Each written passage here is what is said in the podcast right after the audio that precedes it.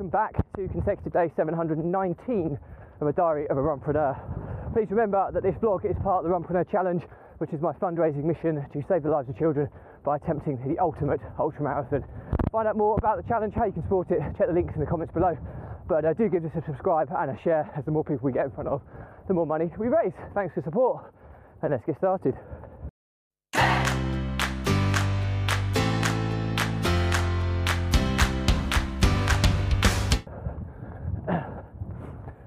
So, consecutive day 719 of a diary of a runpreneur.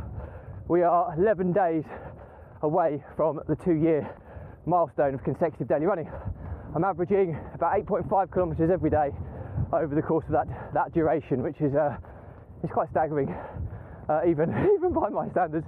But anyway, it is a crazily windy day today, um, but it's beautiful. If you look over there, so hopefully Sam, who edits my videos, will show you the beautiful sun over there shining down. Makes you feel lovely. And then if you go over that way, it's horrendous grey sky and it's just been chucking it down. So it's just quite beautiful really. Literally on either side of the road it's different weather. But there's a really windy, gusty conditions to run in, but it's still lovely and warm, about 17 degrees, so can't complain. So uh, yeah, so what's happened today? Well, we started the business. It's been a had another sale drop in today, which is good. Um, it's just I, I, get worried sometimes, and I think a lot of entre- entrepreneurs will will feel the same. When things are going well and pretty much going to plan, you're just waiting anxiously for that catastrophic event to happen where it all goes wrong. And uh, I think that's kind of entrepreneurial anxiety um, because we're so accustomed to solving problems firefighting most days of the week that when things are going smoothly, I mean, uh, I think we've done nine sales this month. Our target every month is 10. The last three months we've we've been on target, so we, we should be there should be another one or two to drop in next week as well. So we should be on uh, target again. And I've talked about this before that my business partner is quite ambitious. He wants to push in all different directions. I have to rein him in constantly. Uh, I'm a bit about nine years older than him, so I've got a bit more experience in this game. And uh, I have to wind him in and remain and tend to remain focused because we're doing 10, 10 a month. It's a comfortable level.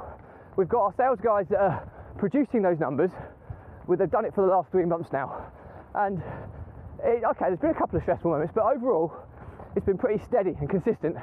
And um, like my business partner Jack's going, let's take on more, let's do more, let's do more, let's do more we're leaving money on the table. And I'm like, you know, money, when you get to a certain level, it's, it's not worth it. You know, if you get to a certain level, it's finding that sweet spot where you make maximum profit for minimum effort, which is the ultimate efficiency of a, of a systemized business. And we're not too far off that at this moment in time. So I've tried to rein it back in and, and just keep things going because it's going, it's going well. Now, I'm under no illusion that I could, this time next week, be breaking down crying to you that everything's all gone crumbling down and gone horribly wrong. But let's hope that's not the case. So uh, I'm going to keep my positivity in place. But I think that err on the side of caution and that contingency planning part of my mind will always keep me keep me quite steady and on the straight and narrow because uh, you know we're, already building contingency streams at the moment if uh, our existing model starts to dry up. So um, yeah, but it's pretty exciting from a business perspective. And um, yeah, long may it continue. So from a, a running perspective, I'm just kind of in the zone at the moment. I'm not planning. I mean, I think at one point I was looking at doing an event every every month this year. I think I've only done Cambridge half. I'll do um, the local events coming up through the summer, like the uh, possibly the Flaming June half marathon. I'll probably do a Fen Gallop 10k, but I'm just not really in in, into the whole events thing at the moment, and that's okay. Um, I'm just plodding along, keeping the mileage, going over, keeping my mental health in really good position and a good uh, a good condition, which running does for me.